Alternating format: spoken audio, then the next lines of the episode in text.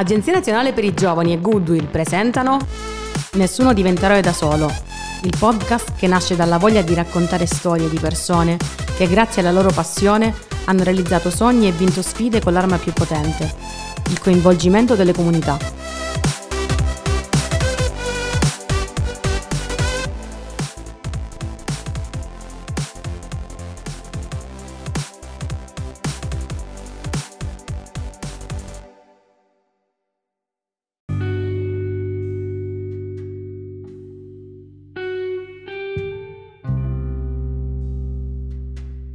Ciao a tutti, io sono sempre Chiara e come oggi c'è Simone. Ciao, ciao a tutti. Il podcast di oggi si chiama Abbattere barriere e costruire inclusione.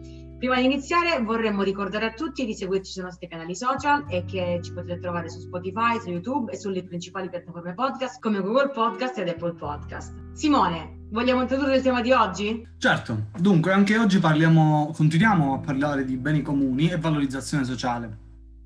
Eh, abbiamo già affrontato il tema nelle due puntate precedenti, ma eh, con il podcast di oggi aggiungiamo un'ulteriore tessera al nostro puzzle. Eh, questo per tentare almeno di dare una visione a trecentosessanta gradi eh, dell'importanza che questo argomento ricopre eh, nella nostra società. Giusto, e visto che almeno per ora, eh, poi non si sa mai, eh, concludiamo questo filone, è bene secondo me tirare un po' le somme, quindi andiamo per punti. Innanzitutto il primo filo conduttore comune che possiamo eh, associare a tutto ciò di cui abbiamo parlato fino ad oggi è il fatto che rival- rivalorizzare un bene non ha una valenza solamente pratica, materiale, bensì ha una valenza molto più alta, perché rivalorizzare un bene comune probabilmente sicuramente, secondo noi, significa eh, creare luoghi di microcambiamento, luoghi in cui le persone possano sentirsi parte di qualcosa e avere voglia di rimboccarsi le maniche ed essere attive. Perché rivalorizzare un bene comune dà la possibilità a ciascuno di noi di cambiare percezione di qualcosa che probabilmente fino a quel momento aveva un aspetto e un ruolo negativo nella propria vita. Un bene rigenerato porta sicuramente una boccata di freschezza alla quotidianità, soprattutto se lo si intendeva in maniera negativa fino a un momento prima. E questo comunque ci porta direttamente al secondo punto del discorso, cioè che questo tipo di azioni hanno una fortissima capacità di coesione a livello sociale. Eh, perché permettono realmente che la città sia di tutti. Il cittadino che vede prendere qualcosa, che vede prendere vita qualcosa di tanto vicino a lui, ne rimane travolto, si può dire. Non è qualcosa che con te non ha nulla a che vedere, eh, non è qualcosa da te distante, è qualcosa che prende vita nel tuo paesino, eh, quello che credi sia fuori dal mondo, o addirittura vicino a dove abiti, sotto il tuo palazzo, nel tragitto che fai per andare a scuola la mattina. E se vedi qualcosa di bello nascere sotto casa tua, ti tocca davvero nell'intimo. Oltre a pregiartene, eh, ti rende partecipe direttamente del cambiamento. Cioè non puoi non sentirti coinvolto, ne diventi automaticamente partecipe e sei direttamente interessato nel tutelare quel cambiamento in positivo. Spesso e volentieri, soprattutto noi al sud, aspettiamo che il cambiamento ci venga servito bello e fatto, impacchettato e confezionato, ma non deve essere così, non si può sempre aspettare. Trovare spazi dove essere attivi è importante, bisogna infatti ehm, fare attenzione al fatto che il volto di una città è rappresentato da chi la vive e da come la vive. Bisogna abituarsi all'idea che se sotto casa mia c'è della sporcizia, è sporca anche casa mia. Bisogna abituarsi a non chiudere gli occhi, ma a rimboccarsi le maniche e fare. Dobbiamo abituarci al bello, il brutto ci disgusta sempre. Il bello nella nostra città lo si ottiene, lo si può fare, basta partire dai nostri balconi. Ognuno può fare la sua parte, in fin dei conti.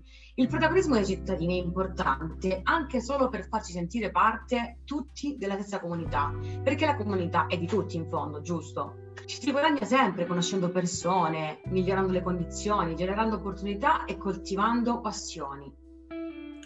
Eh sì, sono degli, degli ottimi spunti di riflessione, cioè fanno capire davvero l'essenza e l'importanza della rivalorizzazione dei beni comuni. Eh, la, la, la storia che portiamo oggi poi è, è esempio concreto di quanto abbiamo detto sinora. Eh, è una storia che da qualsiasi lato la si guardi non si riescono che a trovare positività.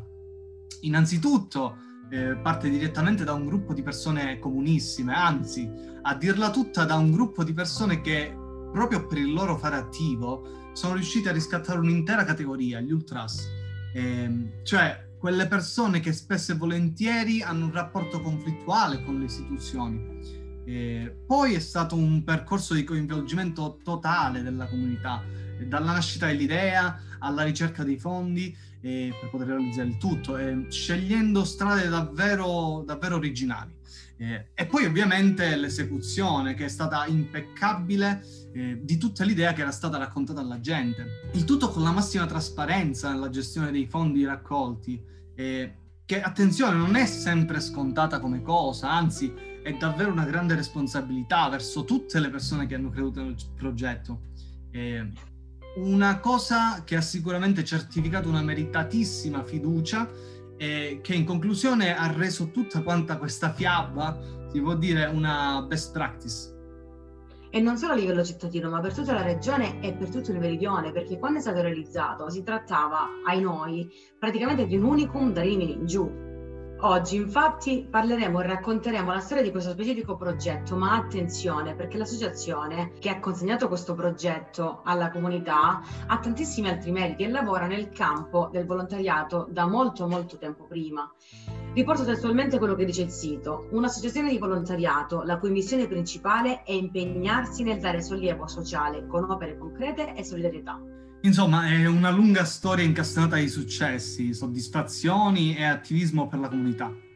Ovviamente da loro ci faremo raccontare anche i sacrifici che ci vogliono per realizzare tutto ciò, eh, perché per quanto tutto questo sia fiabesco, continuiamo a ripetere che sono tutte cose davvero fattibili e che devono spronare tante altre persone a realizzare idee di questo tipo. Quindi, Simone, cos'altro aggiungere? Secondo me abbiamo detto abbastanza, adesso è il caso di far parlare il nostro role model di oggi. Abbiamo invitato Sergio Crocco in rappresentanza dell'associazione La Terra di Piero, che ci racconterà la storia di Parco Piero Romeo e di tutte le altre iniziative che porta avanti. E se per caso vi sentiste ispirati dalla chiacchierata che faremo con lui ed eh, entusiasti tanto quanto noi ne siamo a parlarne, mh, io e Simone crediamo che sia il caso di rimboccarvi le maniche e darvi da fare. Ciao Sergio, grazie per aver accettato il nostro invito a partecipare al podcast di oggi, che parla di abbattere barriere e costruire inclusione. E chi meglio di voi potevamo invitare per parlare su questo, per raccontarci qualcosa su questo tema? Allora, grazie, iniziamo, grazie. iniziamo subito e raccontaci della Terra di Piero. Quindi come nasce e perché nasce? Raccontaci chi siete. Eh, è un po', un po' complicato. La Terra di Piero nasce nel duemilaundici, purtroppo nasce da, da un evento tragico, cioè la morte di Piero Romeo, avvenuto il ventidue febbraio del, del duemilaundici. Però già il giorno dopo avevamo deciso, come tutti gli amici, che, tutti gli ultras del Cosenza, amici di, di Piero Romeo, che questo nome doveva continuare eh, a vivere non solo nei cuori degli amici, come, come abbastanza eh, normale che, che sia, però doveva continuare a vivere soprattutto con le opere che Piero Romeo faceva, aveva fatto in vita, e, e doveva continuare a fare almeno nel suo nome. Quindi abbiamo deciso il giorno stesso, quindi il ventitré febbraio, che per me è una data particolarmente cara, perché il ventitré febbraio c'è nato il Cosenza Calcio, il ventitré febbraio c'è nato mio figlio Simone, il ventitré febbraio c'è nata la Terra di Piero, quindi capirete bene che eh, la, la data è forse più, più bella in assoluto per me. Eh, siamo partiti subito con un progetto molto minimale, fare un parco, un, un pozzo in acqua. La, la nostra prima dicitura si chiamava La Terra di Piero Pozzo Farcela, perché doveva essere un parco, un, un, un pozzo nella Repubblica Centrafricana, e specificatamente a Paoua, dove eravamo stati anche con Piero Romeo più volte, eh, quasi in Camerun e proprio al confine col Camerun. Siamo riusciti a, a raccogliere duemilatrecento euro davvero in pochissimi giorni. Eh, e però alla fine poi ne abbiamo raccolto molto di più, quindi abbiamo, abbiamo costruito il pozzo che adesso è, è perfettamente funzionante, nonostante ci sia una guerra civile terrificante nella Repubblica Centrafricana. Eh, però ci sono, ci sono arrivati più soldi, quindi abbiamo deciso di, di costruirci sempre a Paoua un altro asilo, poi uno, un asilo a Bedagliacchi a sette chilometri, e poi una, una, una casa famiglia a Bangui, che è la capitale, che è qualcosa di, di pazzesco, di indescrivibile per come Bangui. E poi, poi non ci siamo più fermati, perché, perché ci piace, perché è quello che abbiamo sempre fatto. Io la prima viaggio l'ho fatto nel, nell'ottantasei, sempre, sempre in Centrafrica, quindi abbiamo coinvolto un, poco di, un bel po' di persone, tanti, tanti volontari, tanta, tanta solidarietà e tanta, e tanta Cosenza positiva che c'è, perché Cosenza è una città che ha tanti problemi, e tante, ha tante contraddizioni, ma è una città che è meravigliosa sotto questo punto di vista, perché basta avere la credibilità e Cosenza ti sommerge di, di, di benevolenza, ti sommerge. Io qua sono alla sede, perché non la potete vedere, per strapiena di pacchi solidali. Avevamo previsto che ce ne restassero cento duecento, ma siamo penso ad almeno duemilacinquecento, quindi capirete che siamo particolarmente contenti perché, perché siamo, abbiamo, sappiamo, ce lo dimostra ogni giorno la nostra città, che abbiamo una credibilità che ci siamo costruiti co, co, negli anni, e siamo particolarmente felici per questo. Questo più o meno La terra di Piero. Poi tutte le opere che abbiamo fatto le possiamo dire in seguito. In primis il Parco Piero Romeo qua a Via Roma, il Parco Piero Romeo due uh, in Tanzania, quello che stiamo costruendo uh, in Senegal, a Caolac. Insomma, ne abbiamo fatto. Avete fatto sicuramente tantissima strada e, e, e penso che, immagino che molta dipende dipenda dalla credibilità di cui parlavi tu, no? Dal, dal modo in cui siete riusciti a coinvolgere la cittadinanza, che ha risposto benissimo perché ha capito la validità delle intenzioni e del progetto. Appunto, allora vorremmo che ci parlassi un po' di più eh, di Parco Piero Romeo. Parco Piero Romeo è, è un'oasi di civiltà, parliamoci che è una cosa, secondo me, il posto più bello di Cosenza. A parte proprio la bellezza fisica e la bellezza di, di colori, è, un, è una bellezza morale che è indescrivibile, perché ci possono giocare bambini di tutte le abilità, quindi in carrozzina, il bambino, il bambino eh, che è sempre persona autistica, il bambino ipovedente, il bambino cieco. Eh, il bamb- eh, ma ancora più bello forse il fatto che ogni sera io, quando ci passo, vedo, trovo, mi metto a contarle e trovo undici, dodici, tredici etnie diverse che parlano tutte lingue diverse, che parlano, il linguaggio dei bambini diventa universale e quindi si capiscono tutti. Lo abbiamo, siamo riusciti a farlo perché, come dicevo prima, abbiamo una città che non è né davanti a noi né dietro a noi, è al nostro fianco, perché ci è costato più di, più di duecentodiecimila euro senza, senza avere i contributi governativi né istituzionali, quindi capirete bene quella piccola associazione. Eh, siamo riusciti a farlo perché abbiamo fatto del teatro, abbiamo fatto, siamo riusciti a, a portare tanta gente a teatro tante, e quindi comunque tante risorse che poi si sono trasformate in giochi. E posso dire che innanzitutto che è il più grande d'Italia, quindi con, con l'orgoglio non da, non da quello che l'ha creato, ma da cosentino. È il più grande d'Italia e secondo me anche il più bello d'Italia, ma questa è forse un, una vava cosentina che però ce, ce, la, ce la permettiamo. Perdonami un attimo, Sergio, voi avete detto, ritornando all'inizio, hai detto che operavate in Africa. E come siete arrivati all'idea del Parco Piero Romeo, nel senso che si trova questo, in questo caso sul nostro territorio? Cioè, come siete passati dall'Africa all'ideare un parco inclusivo nella nostra città? Sai che io, io non ti so rispondere a questa domanda, ti, ti posso rispondere, ti posso dire la cronistoria, però non so che cosa mi è entrato in testa. Era il tre settembre del duemilatredici, eh, stavo passando da Via Roma e ho visto questo parco totalmente, era una discarica praticamente, c'era, eh, però in que, tutta questa discarica c'era un gioco, c'era un serpentone come un gioco, e là mi è scattata, mi è scattata l'idea, ho detto qua dobbiamo farci qualcosa, dobbiamo farci qualcosa che, che richiami il gioco, e soprattutto dobbiamo farci qualcosa che richiami il gioco per tutti, quindi per bambini disabili, bambini non disabili, non dotati, Per, per chiunque ci voglia giocare, perché il, come dicevo l'altra sera nella nostra trasmissione, il diritto al gioco è il quarto diritto che, che l'ONU eh, percepisce per i bambini, ha deciso per i bambini, quindi è un diritto sacrosanto, inalienabile, che non, che non deve essere negato a, a, soltanto perché è un bambino in carrozzina, e soprattutto non deve essere eh, dato soltanto al bambino in carrozzina in quel posto, perché sarebbe stato un ghetto oh, terribile, or- orribile, eh, che non ci sarebbe piaciuto, eh, non, non era proprio le nostre intenzioni.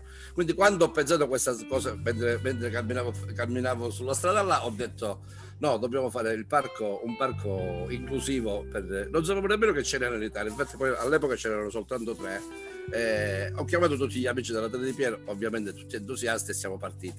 Siamo partiti con l'idea che ci, ci volessero poche migliaia di euro, quindi altrimenti se, probabilmente se avessimo saputo tutto quello che, che abbiamo dovuto passare, non tanto a livello di soldi, perché per fortuna eh, noi a livello economico quando, quello che vogliamo riusciamo a raccogliere, ma a livello burocratico vi giuro che è stata, è stata una, una, una disavventura. Ma detto questo, però poi alla fine siamo riusciti a fare una cosa troppo bella, e soprattutto che dopo quattro anni dura in modo preciso. Se andate adesso al parco lo trovate pulitissimo, perché ogni giorno c'è un ragazzo eh, che va a pulire, che è un volontario, e quindi eh, è una bella cosa. Quanto è stato difficile quindi coinvolgere la comunità e portare avanti questo progetto? E siccome la risposta la immagino, tu mi dirai semplice perché l'hai già raccontato, ti chiedo, è stato difficile eh, mettere insieme diverse anime e collaborare? Nel modo più assoluto, no, no, no, è stato facilissimo, è stato semplicissimo, perché, perché era vincente la, la, l'idea, era vincente il progetto, era vincente il, il solo pensiero che io, io la, la prima cosa che ho pensato, forse ve lo giuro, non ho pensato nemmeno al bambino disabile, ho pensato alla gioia della mamma che per la prima volta poteva, ve lo dico in dialetto, poteva ammuttare Il, il bambino sulla, sulla, sull'altalena per, disabili, per bambini disabili, e quindi avere anche lei la gioia di, che, che hanno tutte le altre mamme di, di poter far divertire il figlio in quel, in quel modo. Questa idea è stata vincente, questa idea è passata subito, non abbiamo avuto veramente con la, con la cittadinanza cosentina, a parte le, le, le malignità fisiologiche, ma ci sono, il due tre per cento di scemi ci sono, però eh, le, le lasciamo da parte, e c'è stata tanta tanta tanta collaborazione da parte di tanti, di tanti cosentini, di tanti commercianti cosentini. Andavamo, andavamo a comprare la pittura e ce la regalavano, andavamo a comprare eh, il legno e ce lo regalavano, abbiamo fatto il bagno per, per, per bambini disabili e ce l'hanno quasi regalato la, la, la ditta, quindi eh, siamo stati eh, tutta la gente è stata collaborativa eh, al cento per cento, posso dire al cento per cento, quindi difficoltà su questo punto di vista non abbiamo avuto proprio. Abbiamo già parlato del fatto che siete stati voi a dovervi rimboccare le maniche senza aspettare appunto eh, il comune, le amministrazioni locali varie, ma ehm, appunto mi interessava capire qual è stato mh, la difficoltà nell'ambito tecnico, nell'ambito progettuale, nel senso... Tu hai detto che vi sono stati dati, vi è stato dato molto appoggio dalle persone della città. Eh, essendo un'idea complessa di per sé, vi è stato dato anche appoggio nella realizzazione tecnica, oppure ciò certo. Fatto? Allora, abbiamo due, due architetti, Paola Giuliane e, e Sergio De Luca, che hanno lavorato tutto gratis, tutto completamente gratis, hanno fatto un, un lavoro enorme. Eh, questo ti, ti lascia... Ti lascia poco fa ti dicevo della pittura, ti dicevo di tante altre cose che ci sono state date gratis. C'è stata una collaborazione totale, quindi anche a livello tecnico i problemi ce ne sono stati, perché l'area era veramente dismessa, l'area era terribile, non c'era, non c'era alcuna, eh, alcuna infrastruttura, soprattutto al, al, sotto, sotto il terreno, quindi abbiamo dovuto fare tutte, tutti gli impianti possibili. Però, però è stato, poi alla fine, non, è, non dico che è stato semplice, però è stato lineare come, come percorso, ci sono, ci sono stati pochi, pochi intoppi. Sergio, allora eh, ci hai raccontato che l'idea nasce un giorno così, per caso, camminando su Via Roma e esatto. Intercettando una zona abbandonata che in questo modo ha preso valore, e anche un valore, diciamo, notevole. E sappiamo che l'opera è stata realizzata anche attraverso una raccolta fondi, una raccolta fondi molto particolare, perché tu hai scritto delle commedie in cosentino, delle opere teatrali in cosentino, eh. chiamate Conzativici, giusto? Conzativici, fuori a fascino, la lavannare, ne ho fatto parecchio. Ok, quindi, perfetto. Il, il, il, il, più, il più famoso è Conzativici, comunque. Ok, infatti si sente sempre riecheggiare questo nome. Sì, sì. Che sappiamo sono arrivati addirittura fino in Canada. Abbiamo fatto una tournée anche in Canada, siamo stati a Milano, Torino, Roma, Perugia, è una tournée di quindici giorni in Canada, fantastica, fantastica. Io ti voglio fare una domanda particolare però, perché la scelta di eh, rappresentare Dio attraverso un ragazzo su una sedia a rotelle? Perché, allora, partiamo da un presupposto che credo sia, credo sia la base, io sono totalmente ateo, sono addirittura sbattezzato, quindi non ho, non ho proprio il dono della fede, non, non sono mai riuscito ad averla. Ci sono stati periodi in cui l'ho cercato, ma non, non sono riuscito, adesso mi sono conzato a questa cosa. E quindi immagino, io, io non ho, essendo ateo, non, non immagino un Dio, però se dovessi immaginarlo, lo posso immaginare in qualsiasi modo, lo posso immaginare a forma di, di una formica, non voglio essere blasfemo, ma io lo penso davvero, che può essere a forma di una formica, può essere in forma di, un, di una montagna, può essere in forma di una, di una persona disabile. Ho, ho voluto mettere, mettere in campo una, una persona disabile per dare un piccolo schiaffo alle, alle, come posso dire, alle, al, non alle, alle dicerie, alla, a, a ciò che si pensa normalmente di una persona, esempio, che può essere sfortunata, può essere che, che si guarda con pietismo. No, io conosco tante persone disabili che invece le fanno i coppi tante, detto, detto in dialetto cosentino, perché sono, sono spirite, sono, sono anche... E, diciamo, ogni tanto sono anche fastidiosi, come è giusto che sia, come è giusto che sia una persona normale. Quindi per me la persona disabile è assolutamente una persona, come persona eh, donna, come persona bambino, persona nera, persona gialla, persona africana e persona norvegese. Se, se si entra nelle idee, su questa idea penso che si possa anche immaginare una, una, una, una, un Dio disabile, perché no? Perché eh, non lo vedo, cioè, se lo dovessi immaginare non lo vedrei sicuramente come una persona perfetta, come il superuomo di Nietzsche per me non esiste.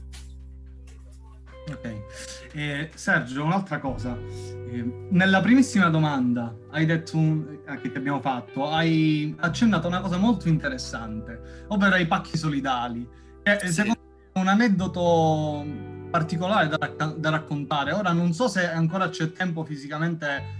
Sì, c'è tempo, c'è tempo fino a dopodomani.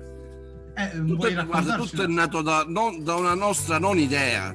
Mi ha contattato la, la, una sera una, una ragazza che si chiama Marianna, Marianna, Marianna non mi ricordo sinceramente il cognome. Mi ha detto: Sergio, c'è, una, c'è un'iniziativa che stanno facendo a Milano. Eh, possiamo appoggiarci a voi come, come Terra di Piero? Ovviamente abbiamo detto sì, eh, ed è stato un sì che ci ha travolto perché praticamente abbiamo la, la, la sede strapia, credo siamo arrivati almeno, almeno a duemilacinquecento pacche almeno, eh, e quindi ci ha travolto nel senso più, più bello del termine. Eh, quest'anno tutte le case famiglie di tutta la provincia di Cosenza avranno, eh, tutti i bambini di tutte le case famiglie della provincia di Cosenza avranno, avranno un pacco eh, per loro, completamente per loro, un pacco dono per, per loro. Non ci sarà nemmeno un bambino nella provincia di Cosenza che, che non avrà questo, questa, questo orgoglio e questo piacere di vedere un pacco tutto, tutto per sé. Pensate che, che orgoglio abbiamo noi nel, nell'aver realizzato un piccolo sogno di tanti, di tanti bambini che non, che non hanno la fortuna che hanno tutti. Quindi, quindi questo è sempre, non mi stancherò mai di, di ripeterlo, è sempre perché abbiamo dietro una città che ha mille contraddizioni ma è la più solidale del mondo. Io, Ho girato tanto, ho girato sedici paesi d'Africa, ho girato il Canada, insomma le ho viste per parte, ho visto tutti i cinque continenti, però la città più solidale del mondo resta la mia città. Davvero bello, davvero, davvero bello. Eh, un'ultimissima cosa, per chi volesse prendere parte, ci spieghi un attimo come può fare, oltre a mettervi, mettersi in contatto con voi, ci spieghi cosa deve ah, per fare. fare per i pacchi oppure... Sì, sì, per i pacchi, per i pacchi. Per i pacchi è semplice, fare i pacchi, scrivere, scrivere so, sopra che, eh, a quale età sono destinati, si possono destinare anche, anche alle persone adulte e portarle qua in sede. Tutto okay, qua. Chi volesse fare volontariato alla Terra di Piero basta venire dalla Terra di Piero ed è già della Terra di Piero. Noi non facciamo interrogatori a nessuno, non chiediamo eh, nulla, nessuno, non chiediamo curriculum a nessuno, chiediamo soltanto che ci sia consapevolezza che si va ad, ad aiutare gente più sfortunata di noi, ma senza mai, senza, senza mai il pietismo. Il pietismo noi è la cosa, che, la cosa più terribile e brutta che ci può essere. Prima preferisco la cattiveria al pietismo. È forte, soprattutto con i, con i bambini d'Africa, perché tutti tutto ah, hanno via. bisogno tranne che, tranne che di pietismo, hanno bisogno di cose concrete, hanno bisogno che, che gli si dia un futuro regolare, che gli si dia un, un futuro giusto e un futuro soprattutto struttur- con aiuto strutturale, quindi che gli si costruisca, cioè gli si può anche portare il contenere con il riso, però contemporaneamente gli si costruisca una serra per poter, per poter coltivare eh, le, le, le cose che poi devono mangiare. Questa è, la, è uno delle, degli orgogli più grandi che abbiamo noi. Noi in Tanzania abbiamo costruito in, in un, in un eh, orfanotrofio dove ci sono sessanta bambini, di cui ventitré con l'E D S, eh, un, orfanotrofio, un orfanotrofio che man, dove mangiavano lunedì, mercoledì e sabato i bambini. Abbiamo costruito una serra anche con i tank, quelle che raccolgono l'acqua, l'acqua piovana, loro adesso mangiano ogni giorno e in più riescono anche a vendere un poco della, della loro roba. E quella, questo è quello che bisogna fare, eh, con i, soprattutto con i bambini africani, senza mai il pietismo. Ed è, diff- è, è diciamo che è abbastanza difficile quando ti trovi un bambino davanti con l'E D S che gli cola la, la, l'orecchio, oppure con la lebbra che ha le mani mangiate, è difficile non provare pietà, ma non bisogna farlo, bisogna rimboccarsi le mani che dargli una mano. È fortissimo e bellissimo quello che dici, Sergio. Io vorrei farci una domanda. Siccome noi parliamo sempre di luoghi rigenerati che diventano rigeneranti, voi avete preso per esempio un parco abbandonato in centro città, l'avete fatto diventare una realtà così importante della città di Cosenza.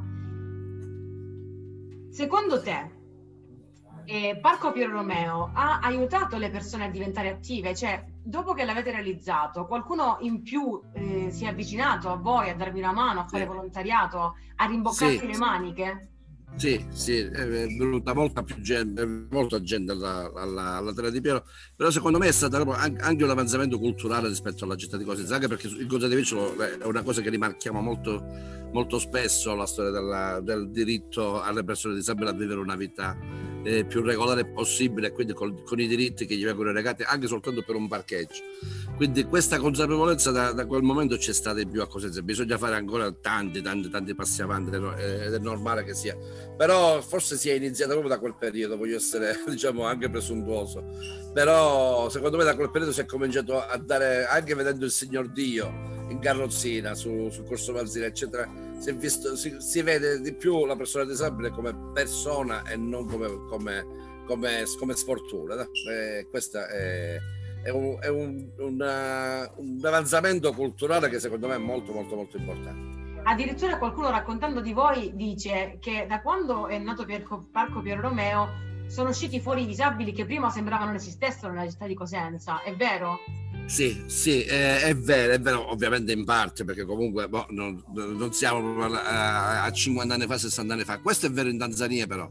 Nella città di Iringa, e questo lo posso, lo posso dire con, con certezza, non è di Pocolo che... In, che in, in periferia di Iringa, che è una città molto, molto bella, diciamo, che è una delle città più civili della Tanzania, che è quasi in Zambia, molto, molto a sud, loro avevano questo problema serissimo, sia delle, delle persone disabili che sono viste come una vergogna, sia delle persone albine che sono viste come possedute dal diavolo, e sia per i gemelli. C'hanno queste, questi tre problemi che però con, con un parco, con il parco che abbiamo costruito là, non dico che abbiamo, abbiamo abbattuto tutto, però alcune barriere l'abbiamo abbattuto, perché là ci giocano gli albini, ci giocano i gemelli, ci giocano anche le persone disabili.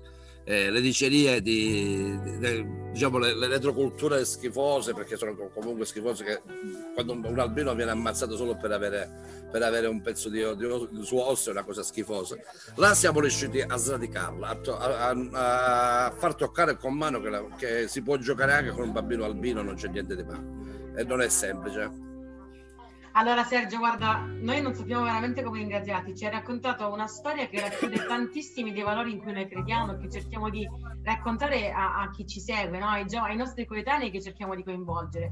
Storie di collettività, storie, storie di determinazione, storie di voler fare, voler includere. Sì, guarda, bisogna sempre pass- scusa, bisogna sempre passare dal lamento, il lamento è sempre, è sempre cattivo, sempre una, una, una cosa negativa. La protesta no, bisogna sempre... lamentarsi no, protestare sì, protestare anche, anche in modo vivo, indignarsi ancora di più, però poi bisogna fare, perché, perché tu la credibilità la, la, la acquisti soltanto se poi le cose le fai, ti metti con gli altri, ti metti, fai rete con le altre associazioni e riesci a, a fare le cose. Noi riusciamo a fare, ti faccio un esempio piccolo che in Africa, che è una cosa, secondo me è una cosa, delle cose più importanti. Noi in Africa tutti i progetti che abbiamo fatto in Africa, ne abbiamo fatti tanti, tanti, tanti, li facciamo sempre con il nostro motto è mai su di loro, mai per loro, ma con loro. Quindi in ogni, in ogni parte d'Africa dove siamo stati noi c'è sempre un'associazione di africani con i quali collaboriamo e con i quali riusciamo a fare le cose, perché l'Africa è piena di cattedrali del deserto, è piena di, di, di ospedali stupendi, bellissimi, costruiti da italiani, da francesi, scozzesi eccetera, che però quando ne inaugurate se ne vanno, se ne tornano e lasciano la, eh, alla, alla merce di tutti. Invece se vuoi fare un ospedale sì, però devi prima formare gli infermieri, devi prima formare i dottori e poi riesci a fare un, un ospedale in cui, in cui poi la, la continuità del lavoro sia garantita e le, i bambini africani soprattutto siano, abbiano il diritto alla salute, che è la, la cosa che gli viene più negata. Bellissimo Sergio, hai raccontato alla perfezione la storia di un eroe di comunità, quelli che piacciono a noi. E adesso proprio sugli eroi ti facciamo la domanda finale che ci giochiamo con tutti gli ospiti che noi invitiamo. Senza chi non saresti il piccolo eroe quotidiano che sei oggi? Senza Padre Fedele, senza Padre Fedele sicuramente. Padre Fedele è, uno, è, uno, è quello che ha formato una, forse una generazione intera di, di cose. A me ha portato, la prima volta che sono andato in Africa è stata nel millenovecentottantasei, avevo venti anni. e là ha cambiato delle, non dico il delinquente, questo no, però insomma, lo, lo, sono scapestrato popoliano che ero, e un po' ci sono rimasto, non, non sono cambiato tantissimo, però diciamo che la, quella, quell'esperienza eh, invece ti trasforma, mi ha trasformato tantissimo, a me e a tanti altri che sono, sono venuti con noi, perché, perché l'Africa ti mette, mette i valori dove, dove devono stare, l'Africa ti, ti insegna Eh, che la differenza tra avere appetito e avere fame, l'Africa ti insegna la, un, un milione di cose che sono difficili anche da, anche da raccontare, però quando le, le vivi capisci, probabilmente capisci i veri, veri valori della vita, che sono, sono, sono altro che il nostro consumismo. Eh, io non, non voglio eh, minimamente eh, accusare qual- i ragazzi, l'altra volta ne abbiamo parlato, però diciamo che si vive diversamente se non si, se non si conosce un dolore pazzesco come, quello, come può essere quello della lebbra, come può essere quello della peste. Abbiamo avuto la peste in Madagascar quattro anni fa ed era, ed è una cosa che noi abbiamo in Italia abbiamo debellato seicento anni fa, quindi capirete che se non conosci i bambini immondizia che vivono e, e, e muoiono nell'immondizia di andare a Repubblica, che è la capitale del Madagascar, non si, non si comprende davvero qual è il vero, quali sono i veri valori della vita, e quindi e, il ringraziamento per me a Padre Fedele e sarà eterno, senza, senza di lui probabilmente se io sarei stato un altro uomo, ma con me Piero Romeo, con me Paride, con me, con, con me tanta altra gente. È verissimo, probabilmente eh, qualcuno ci riesce senza, ma per qualcuno di noi potrebbe essere fondamentale, come nel tuo caso, vivere e toccare con mano la sofferenza e vivere certe esperienze. Quindi con me ancora, che... quando, ogni, volta, ogni volta che scendo in Africa, con me arrivano, partono venti venticinque ragazzi, sempre, sempre tutti della vostra età, è molto meno, meno complicato di quanto, di quanto si pensi, bisogna avere un po' di spalle larghe, bisogna...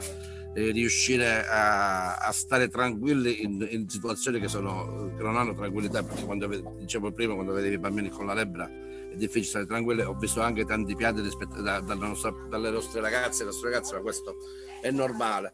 Però io un'esperienza lo, la, la consiglio a tutti, tutti, tutti, tutti, perché tra l'altro è un'esperienza che con la terra di Piero comunque si fa un'esperienza di buon umore, quindi noi Eh, in mezzo alle, alle, alle missioni poi per esempio ci, ci prendiamo sempre un giorno per andare a fare eh, le escursioni ai parchi nazionali, insomma non siamo eh, tutto siamo tranne che i musoni che dice eh, che, che, che scocciatura, che dobbiamo aiutare e basta, no, bisogna fare eh, bisogna essere solidari, però sempre col sorriso sulla bocca, e si riesce a fare sempre meglio.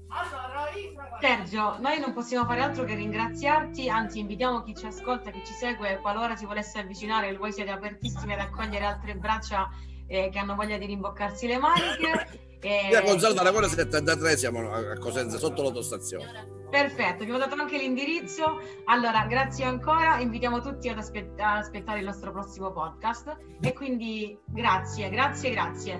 Buona serata. Ciao Simone. Ciao, ciao, ciao. ciao.